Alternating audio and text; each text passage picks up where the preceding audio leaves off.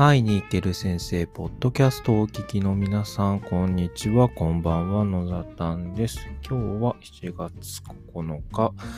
えー、こっち県はなんかどんよりとしたあ天気でした。皆さんいかがお過ごしでしょうか、えーまあ、学校の方はですね、試験、期末試験ですね、えー、近づいてきて生徒たちが、えー、勉強に取り組む、そんな日々ですけれども、えーと、先日、生徒がこう、ぼそっとこう漏らした言葉が良かったので、えー、少しシェアをいたします。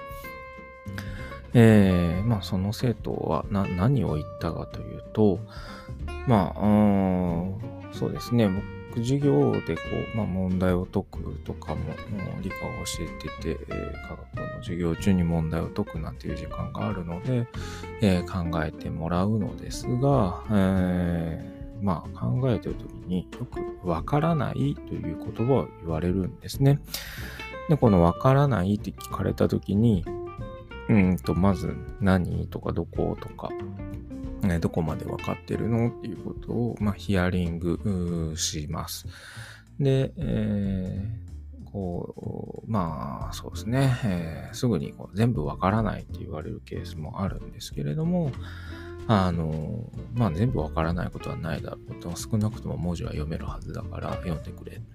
で、どこまで分かっていて、どこまでわか、どこからがわからないのか教えてほしいということを、えー、まあ、聞いていってヒアリングをします。で、ヒアリングしていくとですね、えっ、ー、と、まあ、最初は慣れないんですけれども、何まで求めたのというと、なんか数字だけ言われたりして、じゃあその数字は一体何を指しているの、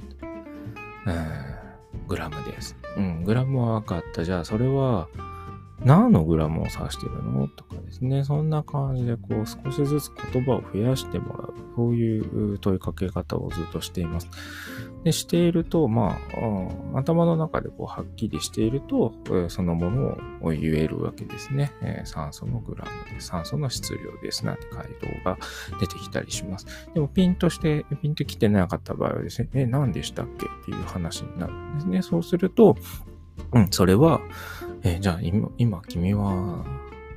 何をしてたのか分かってないってことみたいな。何の質量を求めてたか分かってないってことだよねっていう話になるので、じゃあそこから振り返ってもらおうか、みたいなことを言うんですね。で、まあ、そんな感じでずっとしていくんですね。で、じゃあ次何が求めたいの？物質量です。あ、難しいですね。物質量単位がモルっていうものだったりするんですけど、えっ、ー、と、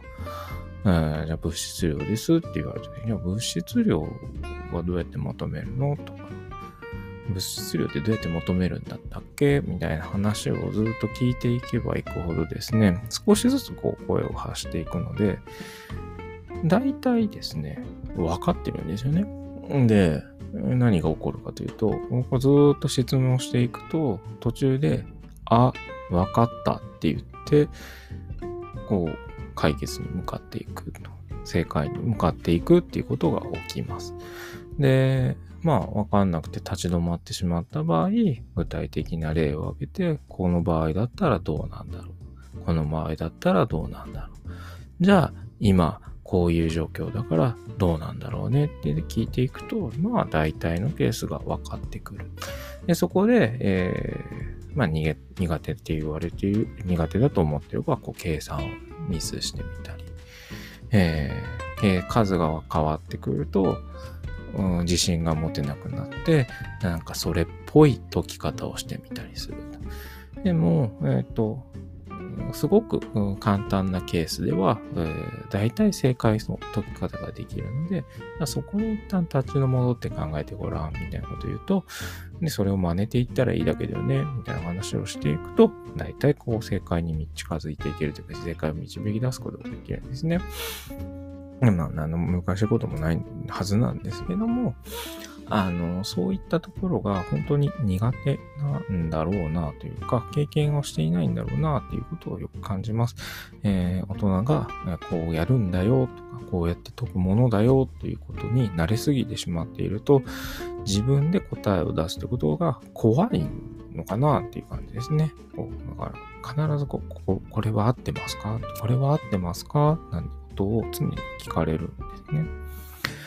でも、僕は、あえてそれに直接は答えないようにしていて、えー、じゃあどうなのとか、どうやったらできるのとか、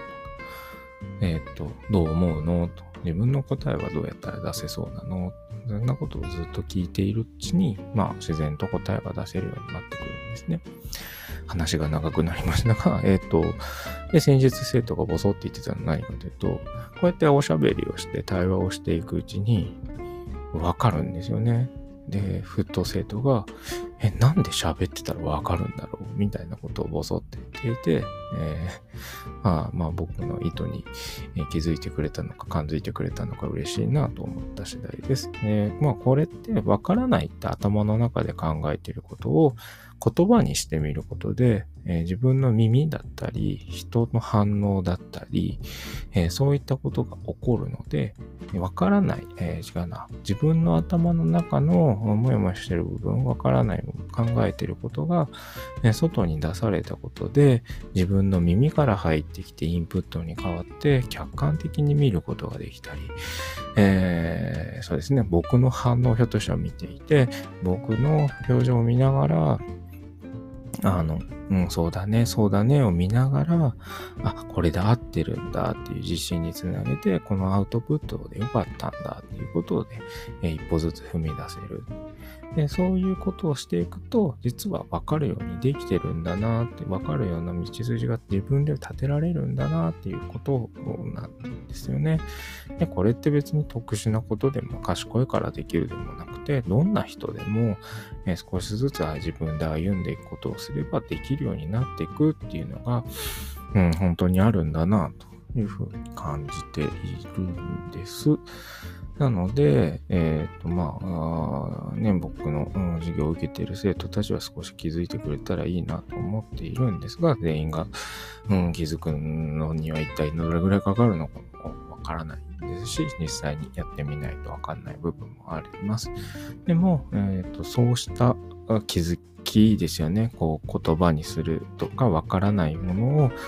どこまで分かっていて、どこが分からなくて、今何が知りたくて、どういうアプローチならできそうなのかっていうことを実際に口にしてみることで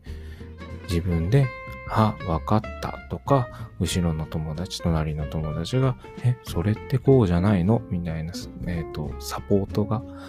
入れやすくなる。で、入れや、えっ、ー、と、そういったサポートが入ってくることで、あ、なるほど、こうやったらできるんだ、みたいな、えー、友達と一緒に歩むとか、大人のサポートを受けながら少し歩んでみる。それをひたすら繰り返していくと、一人で、えー、歩んでいけるようになるんじゃないのかなっていうのをですね、ちょっと見えたというか、感じることができた、その、なんで喋ってたらわかるようになったんだろうみたいな、そういった発言が、僕にとってはまあ嬉しかったなという、えー、一幕でした。で、うん、まあそんな感じでですね、えっ、ー、と、勉強で困っている人、わからないわからないと思っている人は、まずですね、えー、皆さん多分わからないというのは全部わからないじゃないです。ほぼほぼわかってるんだと思います。でも、どこかで繋げられなくなっていて、全部がわからないような感じがしている。こんな、えー、イメージが僕には見えています。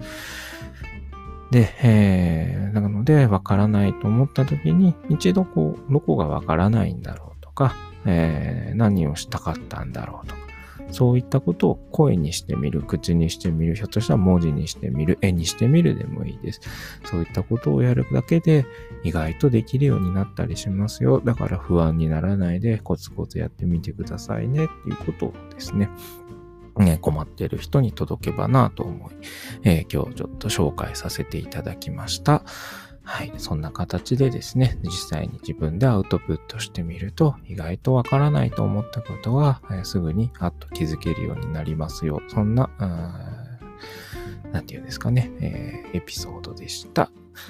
今日はこの辺で終わりにしたいと思います。聞いていただきありがとうございました。それではまた。